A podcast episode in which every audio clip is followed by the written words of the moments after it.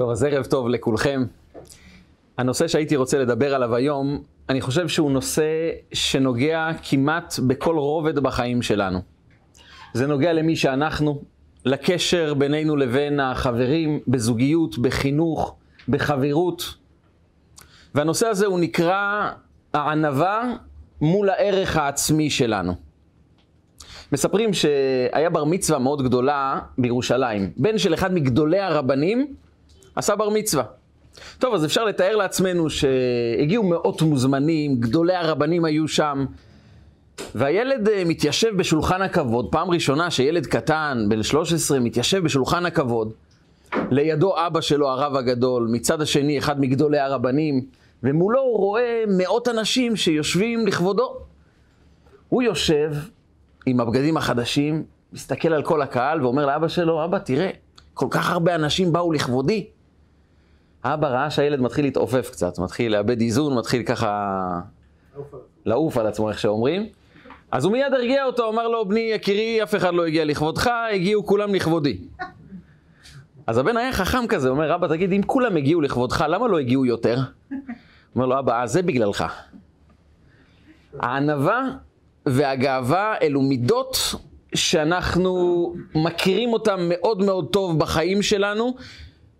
כולנו סולדים מהגאווה, קשה לנו מאוד מאוד להיות בחברת אנשים שמתנשאים, שחושבים את עצמם לטובים יותר, אנשים שמתגאים על האחרים, קשה לנו להיות בחברתם. אנחנו מאוד אוהבים להיות ליד אנשים צנועים, אנשים ענבי, בעלי ענווה, אנשים שכיף להיות איתם כי הם לא חושבים שהם יותר טובים מאחרים, אנחנו מאוד אוהבים להיות בחברת אנשים כאלה. אבל אם נשאל את עצמנו, האם הענווה היא יעד שאנחנו שואפים להגיע אליו? האם זה תיאור שהיינו מאוד מאוד רוצים להיות שיהיה, שיהיה נכון לגבינו? בחברה שבה אנחנו חיים, הענווה היא נתפסת כיעד לא נחשק כל כך. לא משהו שכולם רצים אליו. כי הענב, האדם הצנוע, הוא נתפס קצת כבן אדם לא הכי חכם, לא יודע לעמוד על שלו, אין לו ערך עצמי גבוה, הוא לא יודע לבוא ולהזיז עניינים. הענב זה כזה אדם בלי הרבה כישרונות, אז מה הוא כבר יכול להיות? הוא נהיה נחמד כזה, צנוע, ענב, אין לו הרבה מה להציע, אז מאוד מאוד נחמד לנו להיות עם אנשים כאלה. זה לא אנשים מזיקים, זה אנשים נוחים, אבל אדם שואל את עצמו, רגע, אם אני מרגיש שיש לי כישרונות, אם אני מרגיש שיש לי מה לתת, אם אני רוצה להיות מנהל, אני רוצה להזיז עניינים, אני רוצה להיות משהו מיוחד, אני רוצה ליצור דבר חדש, ובשביל זה צריך המון עוצמה, המון כישרונות, המון מחשבה. אז להיות ענב, כנראה זה לא בדיוק אה, מה שאני אהיה חזק בו. האם הענווה סותרת עוצמה, כוח, יכולות? עמידה על העקרונות? האם ענווה סותרת את הערך העצמי הגבוה של אדם? אדם יכול להמשיך להכיר במעלות שלו, להעריך את עצמו ובצורה חזקה, וביחד עם זה להיות ענב וצנוע? זה נראה קצת סותר, זה נראה קצת לא מסתדר. והבעיה גודלת יותר כשאנחנו קוראים את פרשת השבוע. פרשת השבוע, הקדוש ברוך הוא נותן תואר מיוחד מאוד שמלווה אותנו עד היום, למשה רבנו. אומר הקדוש ברוך הוא לאהרון ומרים שהתחילו קצת לדבר על משה, למה משה מתנהג עם אשתו בצורה כזו, בצורה אחרת. ואז הקדוש ברוך הוא מתערב ואומר להם, איך אתם לא מפחדים לדבר במשה? ואז הקדוש ברוך הוא נותן את ההכרזה על משה רבנו, הוא אומר, והאיש משה עניו מכל האדם אשר על פני האדמה.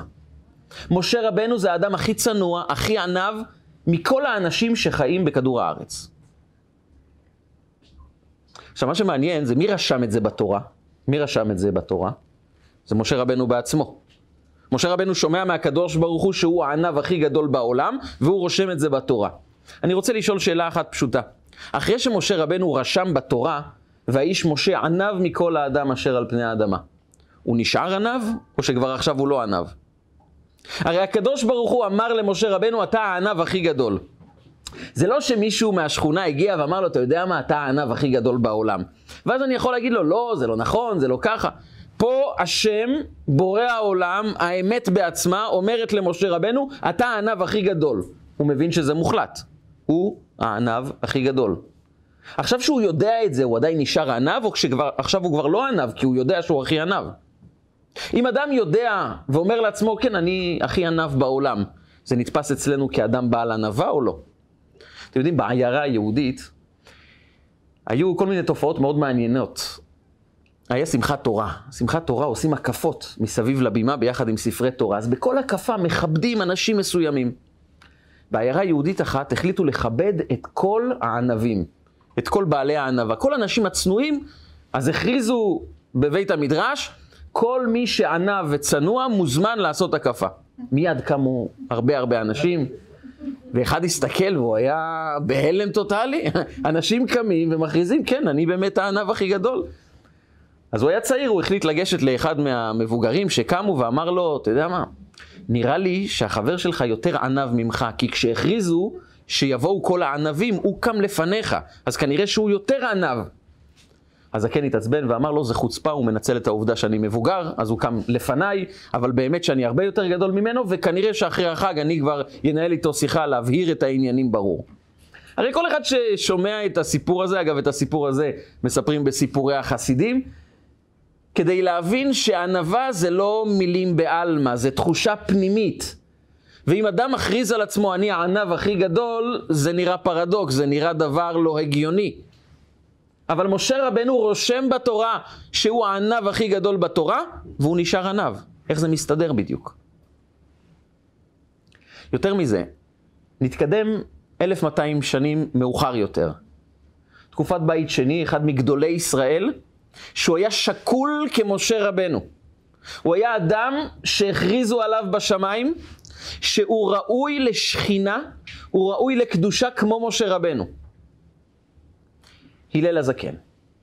למה הוא ראוי לשכינה, לקדושה כמו משה רבנו? מסיבה אחת. הלל הזקן היה סמל הענווה בעם ישראל. אומרת הגמרא במסכת שבת, לעולם יהא אדם ענוותן כהלל. אם אדם רוצה להיות ענב, צנוע, שילך בדרכו של הלל הזקן. הלל הזקן, כך מספרת הגמרא, סיפור ידוע על ערב שבת. אתם יודעים, הזמן הכי מסוכן בבית זה ערב שבת. כמה שעות לפני כניסת שבת, מסוכן מבחינת אה, מריבות, כעסים, אנשים לא רגועים בשעות האלה. צריכים לארגן את השבת, להכניס את השבת, זה לא מוכן, לארגן את החדרים, לסיים את הבישולים, להתלבש, מקלחות. אנשים לא רגועים בכמה שעות לפני שבת. אגב, כתוב בספרי ההלכה, שאדם ישתדל מאוד לא לכעוס בזמנים האלה, כי זה זמנים מאוד מיוחדים, מאוד קדושים, שמועדים לכעס, ולכן אדם צריך להשתדל דווקא בשעות האלה לא לכעוס. אחד החליט, הוא התערב עם החבר שלו, כך מספר התלמוד. אחד התערב עם החבר שלו, שהוא יכול לעצבן את הלל הזקן, כי היה ידוע בעם, בעם ישראל כולו, שיש אדם שאי אפשר לעצבן אותו, זה הלל.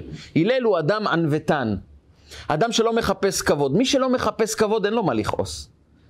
מי שכועס זה אדם שמחפש את הכבוד שלו, פגעו לו בכבוד, הוא כועס. אבל מי שלא מחפש כבוד, אין לו מה, מה לצעוק, אין לו מה לכעוס. אז אחד אמר, אבל אני יכול להכעיס אותו, אני יודע לעצבן אנשים, גם בן אדם שלא יתעצבן בחיים שלו, אני יכול לשגע אותו. אומר לו החבר, אם אתה מצליח לעצבן את הלל הזקן, אתה מקבל 400 זוז. סכום מאוד מאוד גדול באותה תקופה. הוא בחר כמובן את יום שישי, שעתיים לפני כניסת שבת, כשהלל הזקן נכנס להתקלח לכבוד שבת. הוא מתחיל לצעוק ברחוב, מי כאן הלל, מי כאן הלל, בלי תואר כבוד, בלי הרב, מתחיל לצעוק. הלל הזקן שומע שמחפשים אותו, יוצא, מתנגב, מתלבש, יוצא החוצה, אומר לו, איך אני יכול לעזור לך?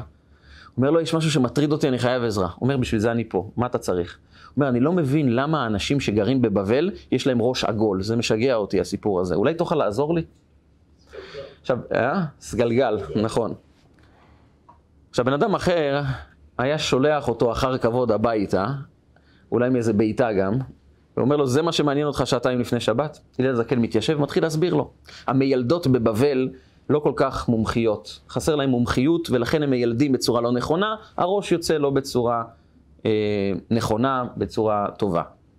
טוב, בסדר גמור. הולך, מחכה שהלל הזקן ייכנס שוב פעם למקלחת, הוא שומע את המים, מתחיל לצעוק עוד פעם, מי כאן הלל? מי כאן הלל? יוצא הלל הזקן, מתנגב, מתלבש עוד פעם, אומר איך אני יכול לעזור לך? הוא אומר לו, יש משהו שמשגע אותי, אתה חייב לעזור לי. יש אומה שחיה באותה תקופה בארץ ישראל, קראו לה התרמודאים. הם היו אנשים עם עיניים קצת קטנות, כמו הסינים קצת. הוא אומר, למה יש להם עיניים קטנות? אני לא מבין, למה העיניים שלהם טרוטות? אומר לו הלל הזקן, תקשיב, הם היו חיים בין החולות, היו הרבה סופות חול, ולכן העיניים שלהם התרגלו להיות קטנות כדי שהחול לא ייכנס לעיניים, זה בסדר? אומר לו, זה בסדר גמור. הולך עוד הפעם, וככה גם בפעם השלישית, שואל אותו למה אפריקנים עם כפות רגליים גדולות, והוא מסביר לו שזה על הביצות. יש ביצות גדולות, וכדי שיוכלו ללכת בלי לטבוע, אז עשו להם רגליים גדולות. קיצור, שיגע אותו. אבל הלל הזקן לא כעס. עד שאותו אחד התחיל לכעוס בעצמו, הוא בא להכעיס את הלל הזקן, בסוף הוא בעצמו התעצבן ואמר לו, חבל שיש אותך, אני מקווה שאין עוד הרבה כמוך. אומר לו, למה? מה עשיתי לך? אומר לו, כי בגללך הפסדתי 400 זוז. אז הוא אמר לו, אתה יודע מה? עדיף לאבד 400 זוז ולא לכעוס פעם אחת. עדיף שאני לא אכעס. הוא היה סמל הענווה שהגמרא מעידה עליו, לעולם יהא אדם ענוותן כהלל. הסיפור המעניין הוא, זה היה השיר של הלל הזקן. להלל הזקן היה שיר. כולם היו מחכים לרגע הזה. הרגע אולי השמח ביותר בשנה זה שמחת בית השואבה. היו מגיעים לבית המקדש בחג הסוכות ורוקדים שמה, כמו שכתוב, ושאבתם מים בששון ממעייני הישוע. היו שואבים את המים, שופכים את זה, מנסחים את זה על גבי המזבח, זה היה זמנים של ריקודים, של שמחה, של התגלות קדושה בעם. היו זמנים שבני ישראל בזמן הריקודים והשמחה היו מקבלים רוח הקודש. יונה בן אמיתי למשל, הוא נהיה נביא בזמן הזה.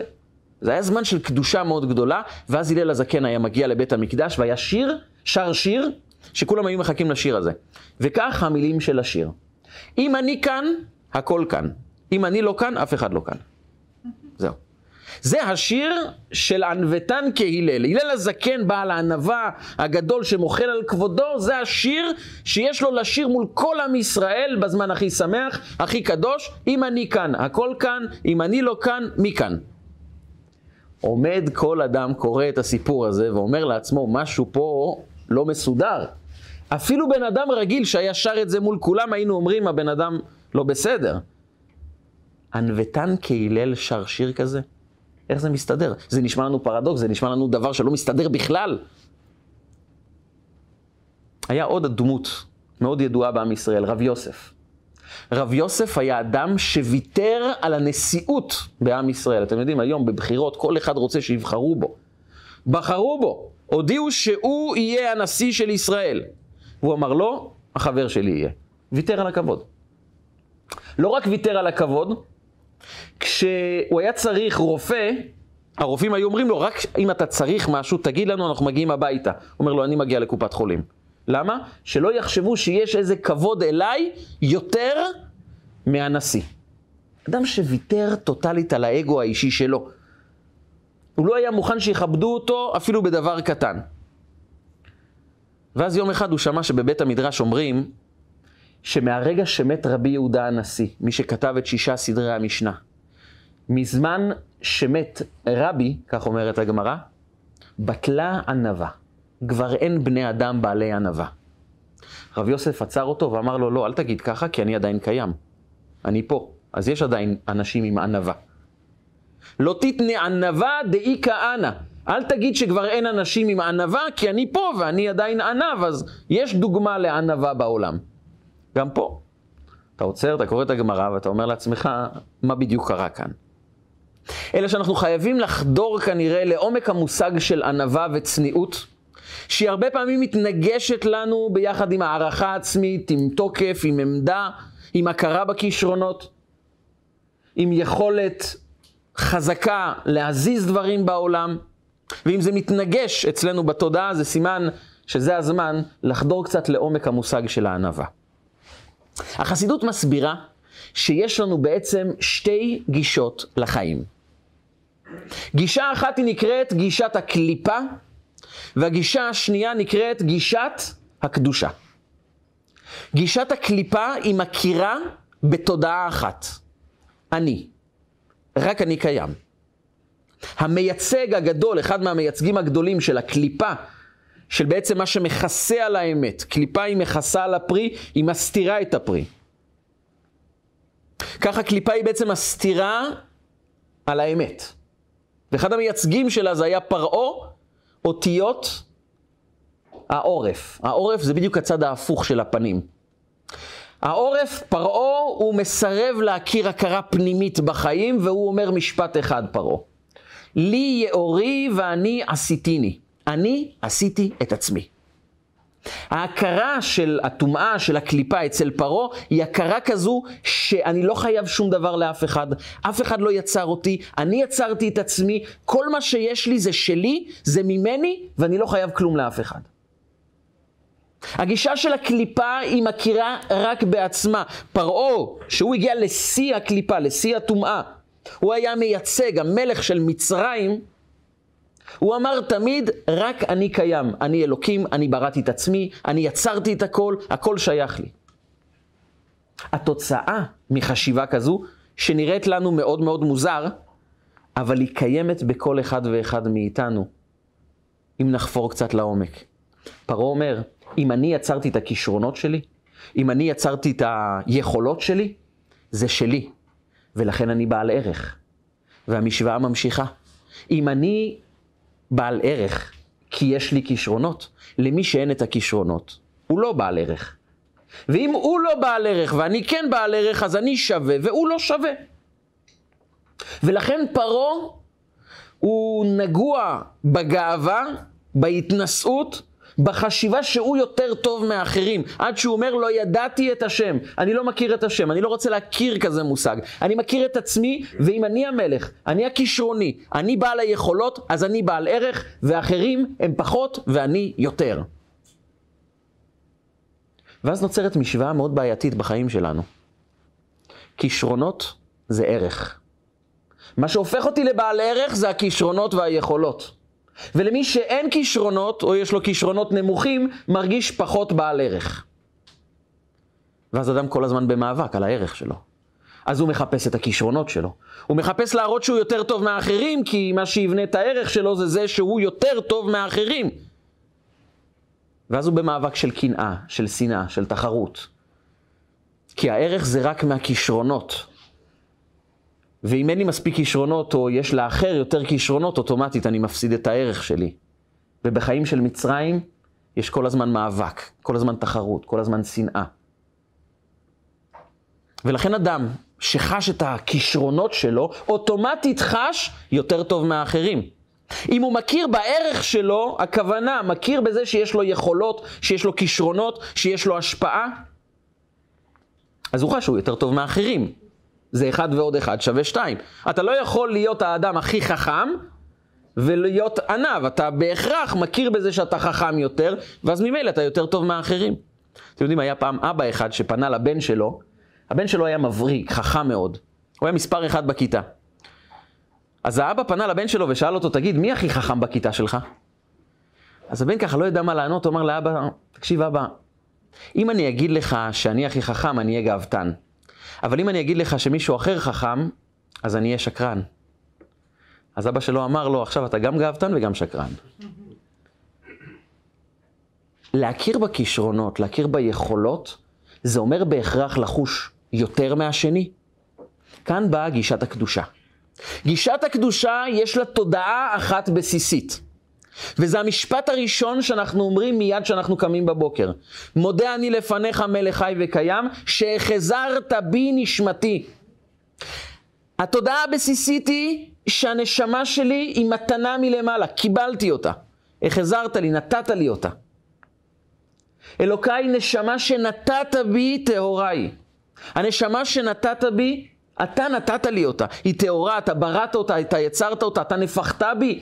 אין לי חיים משלי, אין לי משהו שאני יצרתי. תודעת הקדושה היא בדיוק הפוכה מתודעת פרעה. אין לי כלום משל עצמי, הכל קיבלתי. ואם הכל קיבלתי, ואני אומר את זה בבוקר, שאני מכיר בעובדה שהנשמה ניתנה לי. בזה שאתה פוקח עברים, אתה זוקף כפופים, אתה מתיר אסורים, זה שאני יכול ללכת, לפקוח עיניים, לשמוע, הכל מתנה מלמעלה, הכל קיבלתי. אז אדם מבין שאין דבר בעולם שיש לו בזכות עצמו. אין לי בעצם כלום משלי, כי אני לא יצרתי שום כישרון, שום יכולת, שום תודעה, כלום. את הכל קיבלתי, ואם את הכל קיבלתי, זו מתנת חינם. כי למה אני קיבלתי את זה ומישהו אחר לא קיבל? כמובן שכל אחד מקבל את המתנות שמלמעלה החליטו. אבל מה שקיבלתי זה מתנת חינם, זה חסד. עכשיו, אם אדם יודע שהוא קיבל את זה כמתנת חינם, למה הוא יתגאה על החבר? למה הוא יחשוב שהוא יותר טוב מהחבר?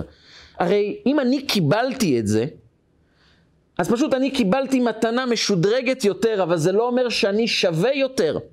כישרונות לא שווה ערך. ערך לא נבנה מכישרונות, כי כישרונות קיבלנו. זה לא אומר שאנחנו טובים יותר. זה אומר שקיבלנו מתנה, ואת זה אנחנו צריכים להעריך, את זה אנחנו צר... על זה אנחנו צריכים להודות. אבל כשאני מסתכל על החבר, או כל אדם מסתכל על חברו, הוא יודע דבר אחד. אני קיבלתי, וגם אם הוא לא קיבל, הוא קיבל תכונות טובות יותר, וגם בתכונה הזו, אם הוא היה מקבל את המתנה הזו, כנראה שהוא היה טוב יותר. כנראה שהוא היה מנצל את זה נכון יותר. כי אני יודע עד כמה אני לא מנצל את הכישרונות לאפיקים נכונים, עד כמה אני משתמש בזה כקרדום לחפור בו, בשביל אינטרסים, בשביל מעמד אישי, אבל האם את אותו כישרון אדם אחר שהיה מקבל, הוא לא היה הרי יכול לנצל את זה יותר טוב, הוא לא היה יותר מדייק עם הכישרונות שלו?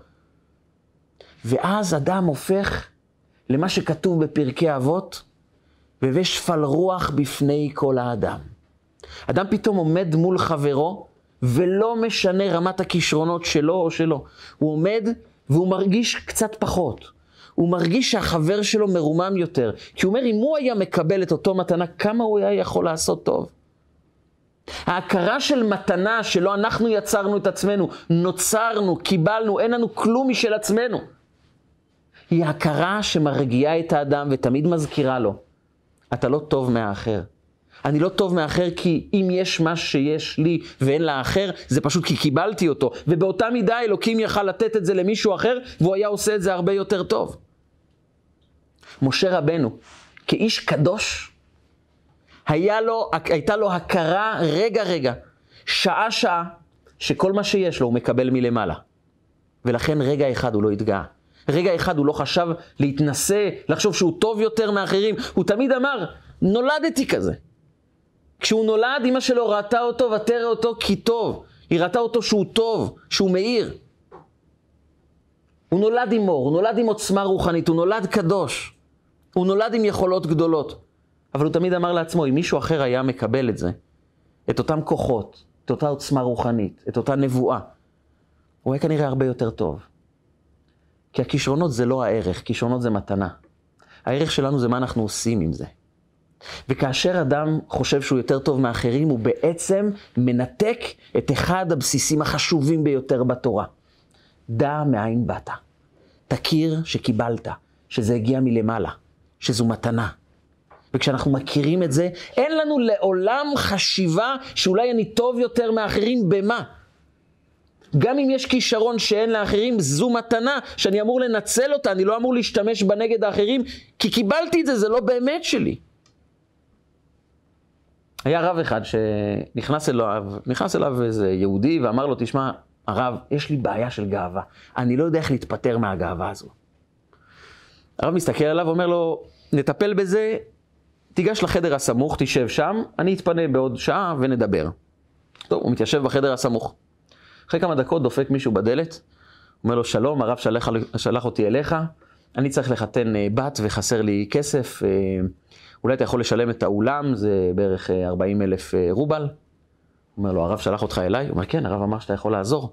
אומר, אבל אני לא מסיים את החודש, אני אלך לשלם לעצמי למכולת בסוף חודש, איך אני אעזור לך? אני מצטער, אני לא יכול לעזור. טוב, הלך. אחרי כמה דקות דופק מישהו אחר, נכנס עם ספר גדול, אחד מגדולי הרבנים בעיר. הוא נכנס ואומר, תקשיב, יש לי איזה קושייה, איזו שאלה מאוד גדולה בגמרא, הרב אמר שאתה יכול לעזור לי. הרב אמר שאני יכול לעזור לך, אני לא יודע איך להחזיק את הספר הזה בכלל, אולי רק לקרוא את האותיות, אני לא מבין בזה. אתה בטוח, אתה לא מבין? הרב שלח אותי אליך. אומר, אני מצטער, אני לא יודע ללמוד. הולך. אחרי כמה דקות מגיע מישהו, עוד פעם דופק בדלת, אומר, הרב אמר שאתה יכול לעזור לי. מסתכל עליו, מה עכשיו? אומר לו, אני צריך אה, קשרים בעירייה, אולי אתה יכול לעזור לי, מסמכים. תקשיב, אני לא מכיר אף אחד מהעירייה, אני בעצמי מסובך איתם. ככה דופקים כמה וכמה אנשים, והוא שולח את כולם בחזרה. ואחר כך הרב מסמן לו שהוא יכול להיכנס לחדר, ואז הוא נכנס לחדר ואומר, הרב, שאלה אחת פשוטה, מה, מה שלחת את כולם? אני לא מבין, מה, החלטת לעשות ממני צחוק? זה פורים? מה... הרב אומר לו, לא, פשוט אני חושב, כסף אין לך, ללמוד אתה לא יודע, קשרים בעיירה אין לך, אז ממה אתה גאוותן בדיוק? מה, מה הגאווה הגדולה? רק אני רוצה להבין ממה. לפעמים אנחנו אמורים לשאול את עצמנו, על מה אנחנו כל כך מקפידים על כבודנו? על מה אנחנו כל כך עסוקים בלשמור על המעמד שלנו? על מה? אז נכון שאסור לנו להיות שפלים. אסור לנו לתת לאנשים לדרוך עלינו. כי יש לנו תפקיד. יש לנו משמעות בחיים. יש לנו יעד. אבל היעד הוא לא לשאול את עצמנו איך אני ביחס לאחר, איך אני ביחס אליו. החיים זה לא קריירה שאיך אני יכול להפוך להיות הגדול ביותר שכולם ידברו עליו. כי אז האדם בעצם הופך את עצמו למרכז החיים. הכל מסתובב סביבו. ואז אדם תמיד דן כל דבר, איזה עבודה הוא ייקח, הוא ייקח עבודה אחת. עבודה שאנשים יכבדו אותו, וכמובן שתכניס לו הרבה כסף. הוא בוחר את העבודה, את החברים, את מקום המגורים, את מה הוא עושה ביום, בצהריים, בזמני חופש. הוא בונה את הכל כי יש לו שאלה אחת, איך זה יתחזק את המעמד שלי, שאני אהפוך להיות גדול יותר, נהנה יותר, חשוב יותר. משה רבנו, לעומת זאת, מציב מודל אחר לחיים. המרכז זה לא אני. ניתנו לי כישרונות, ניתנו לי יכולות, ניתן לי סל כלים משודרג מאוד בשביל למלא מטרה. זה לא בשביל לתחזק את האגו, זה לא בשביל לחפש כבוד, זה בשביל למלא מטרה. החיים הם מטרה. אני רוצה לתת דוגמה לזה. בשנת 2006 הייתה מלחמת לבנון השנייה.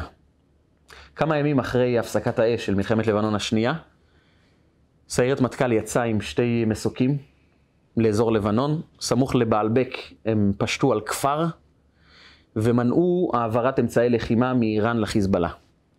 מבצע סודי, מבצע מורכב מאוד, לקחו את טובי הלוחמים של סיירת מטכ"ל, זה היה חסוי לחלוטין, לא עלו עליהם, הם ביצעו את המשימה וחזרו למסוקים. בדרך, חיזבאללה תפס אותם במערב, התחיל לירות עליהם, נהרג חייל.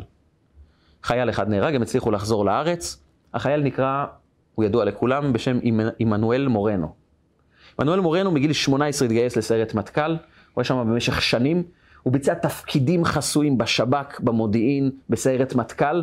עד היום, 14 שנה אחרי מותו, אסור לפרסם את התמונה שלו. זה רק נותן לנו להבין איזה מבצעים, איזה פעולות הוא עשה, ש-14 שנה אחרי שהוא נפטר, אי אפשר לראות את התמונות שלו. ואם ניכנס רגע לדמות הזו, שמבצעת פעולות נועזות שנועדו להציל אזרחים, יהודים, והוא עושה פעולה בלילה, ומדווחים עליה בבוקר, ובבוקר הוא קם כמו כולם, ואז השכנים מדווחים לו, שמעת איזה פעולה צה"ל עשה בלבנון? הוא עשה את זה. הוא לא יקבל טפיחה על השכם, אף אחד לא יגיד לו כל הכבוד, גם אשתו לא תדע. אף אחד בעולם לא ידע כמה טוב הוא עשה לעם. מה מניע אנשים כאלה? אתה לא תקבל טפיחה על השכם, לכל היותר כמה חברים לפלוגה, מפקדים, יעשו איזה אירוע סגור וחסוי שאף אחד בעולם לא ישמע עליו וייתנו לך איזה דרגה נוספת. מה אתה מרוויח? אבא, אימא, אחים, אחיות, אף אחד לא בא ואומר כל הכבוד, תראו איזה חייל. הזמן היחיד שידעו כמה הוא עשה זה רק אחרי שהוא נפטר. מה מניע את האנשים האלה? מה שולח אותם לבצע משימות שמסכנים שעה-שעה את החיים שלהם? הוא הולך למשימה שהוא לא יודע אם הוא יחזור לראות את אשתו, את הילדים שלו, מה מניע אותם? אפילו כבוד לא מקבלים. התשובה היא, יש תודעה עמוקה יותר של ענווה. הענווה שדיברנו עליה בשלב הראשון היא ענווה שנובעת מתודעה. האדם בתוכו חש שהוא יותר מאחרים, ואז השכל, התודעה, מאזנת אותו ואומרת לו, אל תתגאה, קיבלת את זה. זה לא שלך, זו מתנה.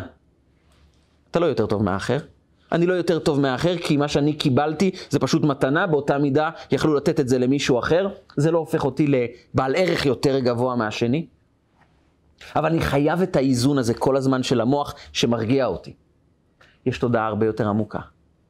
תודעה של שליחות חיים. האדם מתגאה כאשר הוא נמצא במרכז. כאשר אני זה תכלית החיים, אם פרעה אומר לי יאורי ואני עשיתי, אני המרכז, אז כל הזמן הוא ישאל את עצמו, האם מישהו לא מפריע לי להמשיך להיות במרכז? האם אין תופעה חדשה שמאיימת על המלכות שלי? והוא כל הזמן במאבק. הוא כל הזמן מחפש את המקום שלו, כי הוא העיקר. גם כשהוא עושה דברים טובים, הוא מחפש מה הוא ירוויח מזה.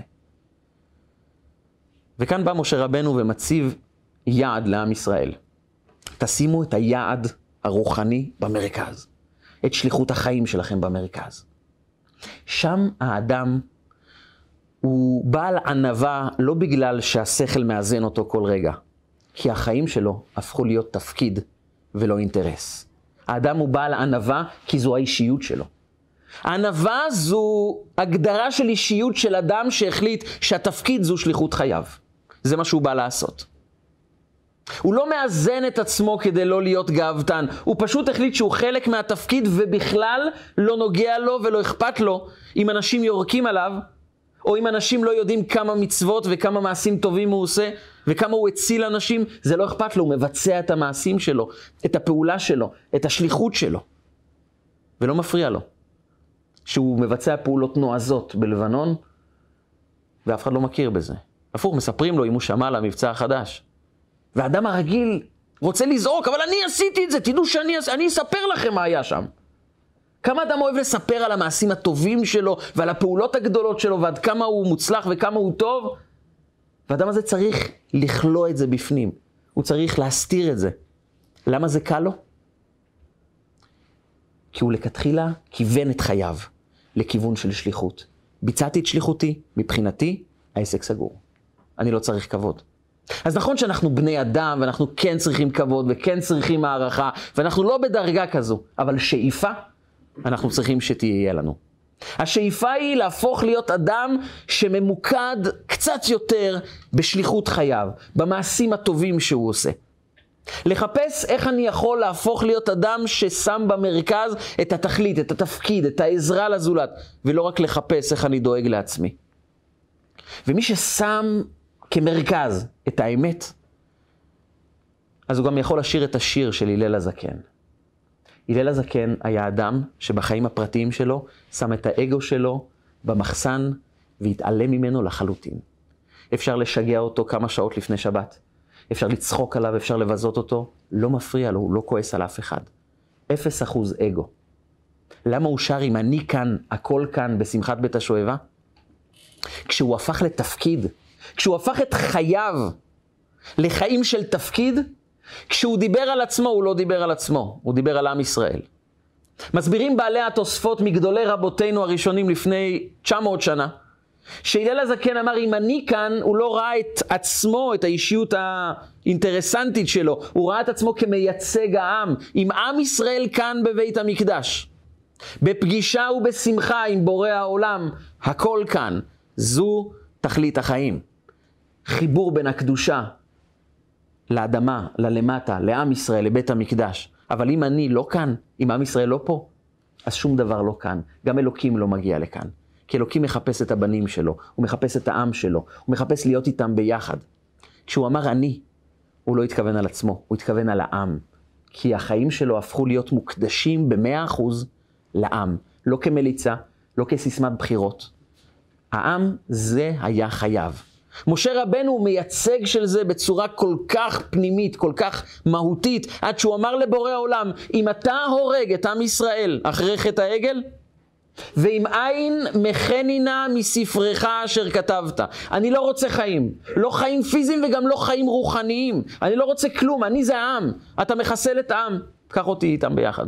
אני לא צריך חיים בלי עם ישראל. ומשה רבנו והלל הזקן, כשדיברו על עצמם, תמיד דיברו על העם היהודי, מעולם לא דיברו על עצמם. בפן האישי הם סבלו המון. הם מעולם לא התעסקו עם הכבוד האישי שלהם. אבל הם תמיד הם דאגו לדבר אחד, לעם. אותו עם שהרבה פעמים מתעלל בהם, צועק עליהם, מבזה אותם, הם דאגו לו. וכשאדם הופך את עצמו לשליחות, הופך את עצמו לתפקיד, הוא מקבל מתנה לחיים. ואחת המתנות, הסביר הרבי מלובביץ' פעם, מופיעה בהמשך הסיפור בגמרא במסכת שבת, אחרי שאותו אדם שניסה לעצבן אותו הלך, הסיפור הזה נגמר ומתחיל סיפור חדש. בא גוי שרוצה להתגייר. עכשיו, גוי שרוצה להתגייר, אנחנו בודקים האם הוא רציני, הוא באמת מעוניין להצטרף לעם היהודי. אז הלל הזקן אה, מברר. לפני כן אותו גוי הלך לשמאי, ושמאי אמר לו, למה אתה רוצה להתגייר? הוא אומר לו, לא, פשוט אני שמעתי שאצלכם בעם ישראל יש כהן גדול. וכהן גדול יש לו בגדים, איך אומרים? סוף הדרך. 12 יהלומים, הכל שזור במשי, בזהב, בגדים כל כך יפים, אני אוהב בגדים, ואני רוצה להתגייר כדי להיות כהן גדול וללכת עם הבגדים האלה. שמאי לקח מקל, מקל מדידה, שאיתו הוא היה בונה, הוא היה בנאי, והוא דחף אותו עם המקל, הוא אומר לו, אתה לא עומד באמות המידה הנדרשות. אתה בא בשביל אינטרסים, ככה לא מצטרפים לעם היהודי בשביל לקבל בגדים. ואז הוא הלך להלל. והלל הזקן יודע טוב מאוד שהלכתית הוא לא יכול לקבל את הגוי. הגוי לא מגיע כדי להיות יהודי, הוא מגיע כדי לקבל בגדים יפים. אבל הלל הזקן מקבל אותו, ואומר לו, תקשיב, בוא אלינו. אבל אתה יודע, אתה הופך להיות כהן גדול, אתה צריך ללמוד קצת הלכות, נכון? אז תשב, תלמד. ואחרי שתכיר את כל ההלכות, אתה יודע, גם באנגליה יש ספר חוקים של בני המלוכה, צריך לעמוד בקריטריונים, לך תלמד. הוא מתחיל ללמוד והוא מגיע לפסוק שאומר שאסור להיכנס לקודש, והזר הקרב יומת, אסור להיכנס לתוך הקודש בבית המקדש. הוא שואל את המורה שלו, מי זה הזר שאסור לו להיכנס לבית המקדש? הוא אומר לו, גם דוד המלך אסור. דוד המלך אסור לו להיכנס, למה? הוא אומר לו, רק כהנים. מי שנולד כהן יכול להיכנס, מי שלא, תלמיד חכם, מלך, לא יכול להיכנס.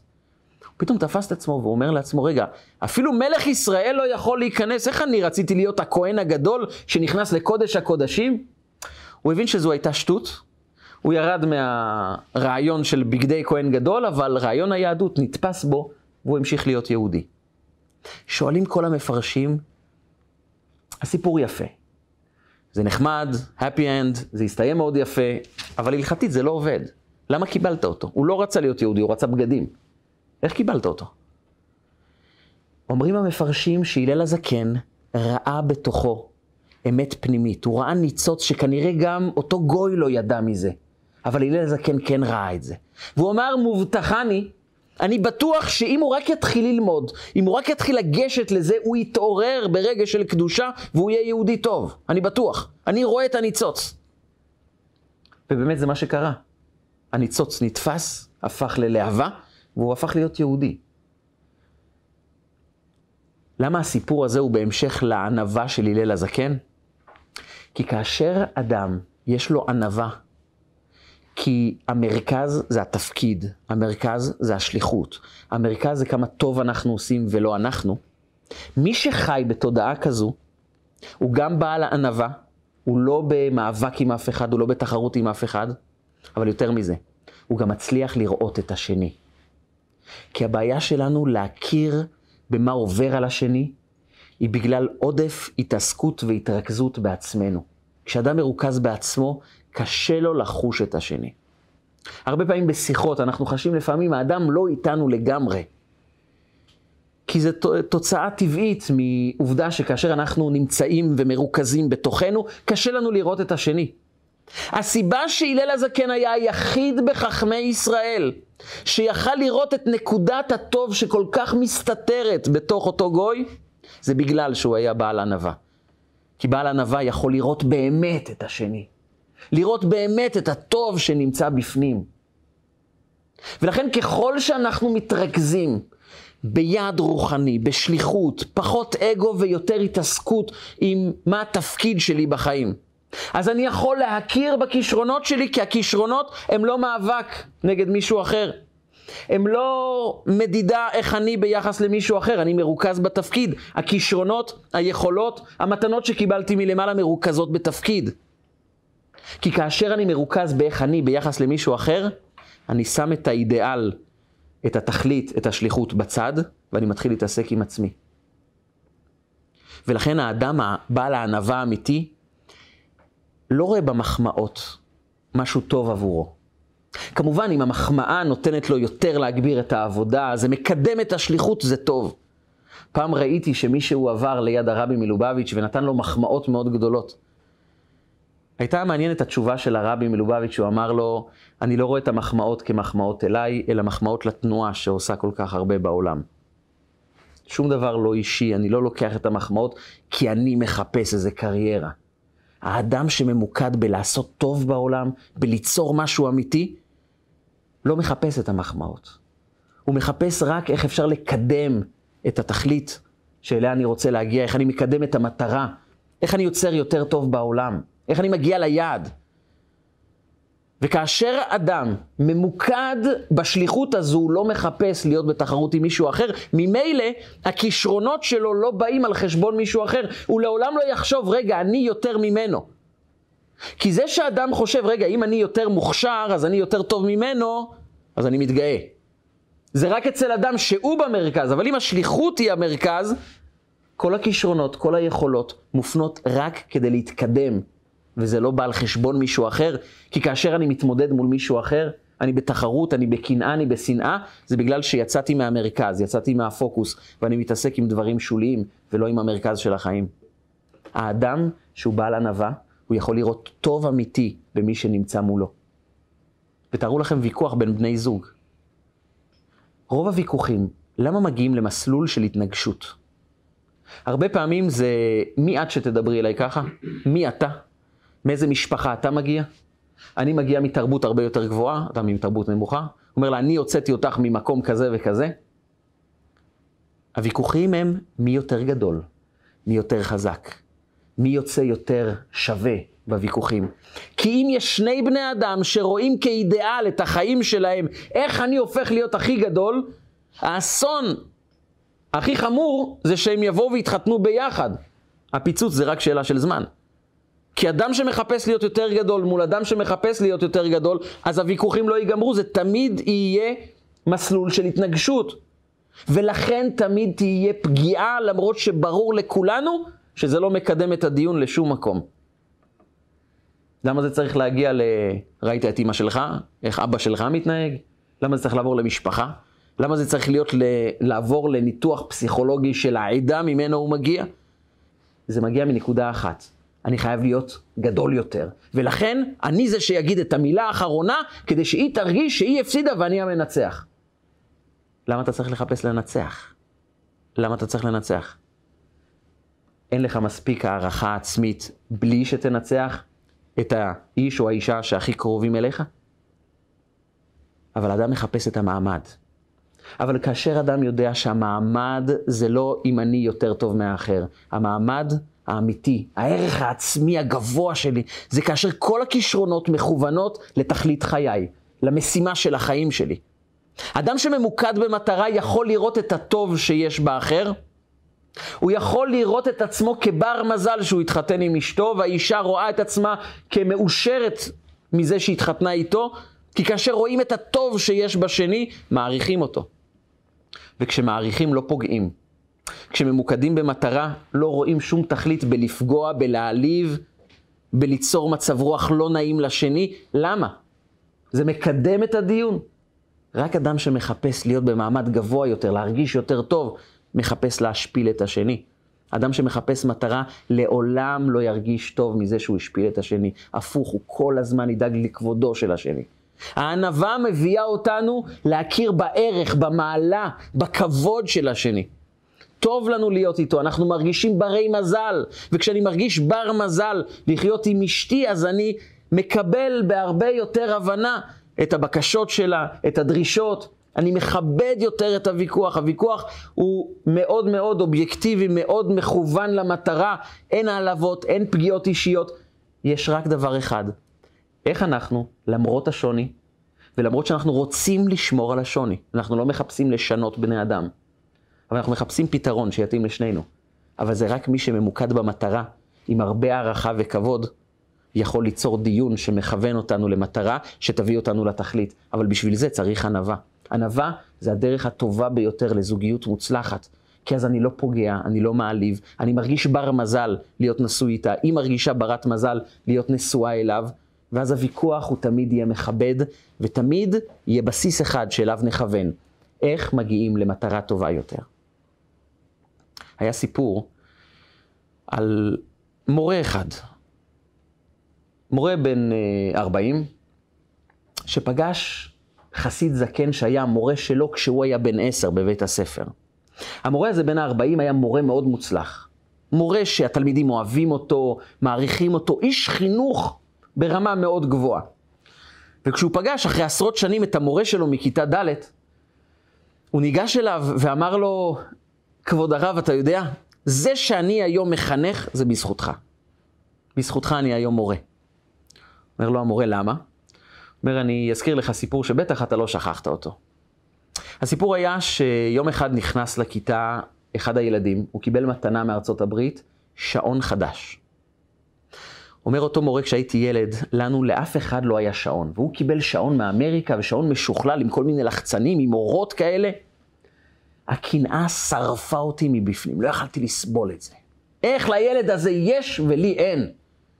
וכולם היו מסביבו וכולם שמחו, ואני אוכל את עצמי, איך זה קורה?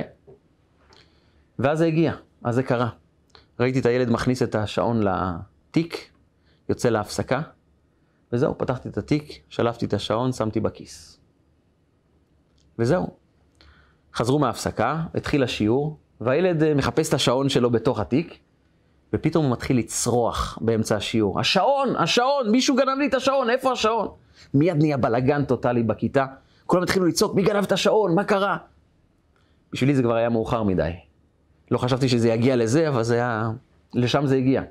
המורה הבין שזה באמת דבר מאוד מאוד אה, חמור, והוא אמר לכולם, כולכם לקום, תתקרבו לקיר, תרימו ידיים, תפנו לכיוון הקיר, אני רוצה לבדוק את הכיסים שלכם. כולם לעצום עיניים, אף אחד לא לראות את השני, אני בודק את הכיסים. ואז הוא עובר אחד-אחד. ואז הוא אומר, ואז הגעת אליי. ואז ידעתי שזהו, מפה אני גמור. ההורים יבכו, יהיה סיפור עם המנהל, נזרק מבית הספר. החיים הולכים לכיוון אחר. אבל אז שלפת את השעון, שמת בכיס שלך והמשכת לבדוק את האחרים. אמרת לכולם, תתיישבו בחזרה.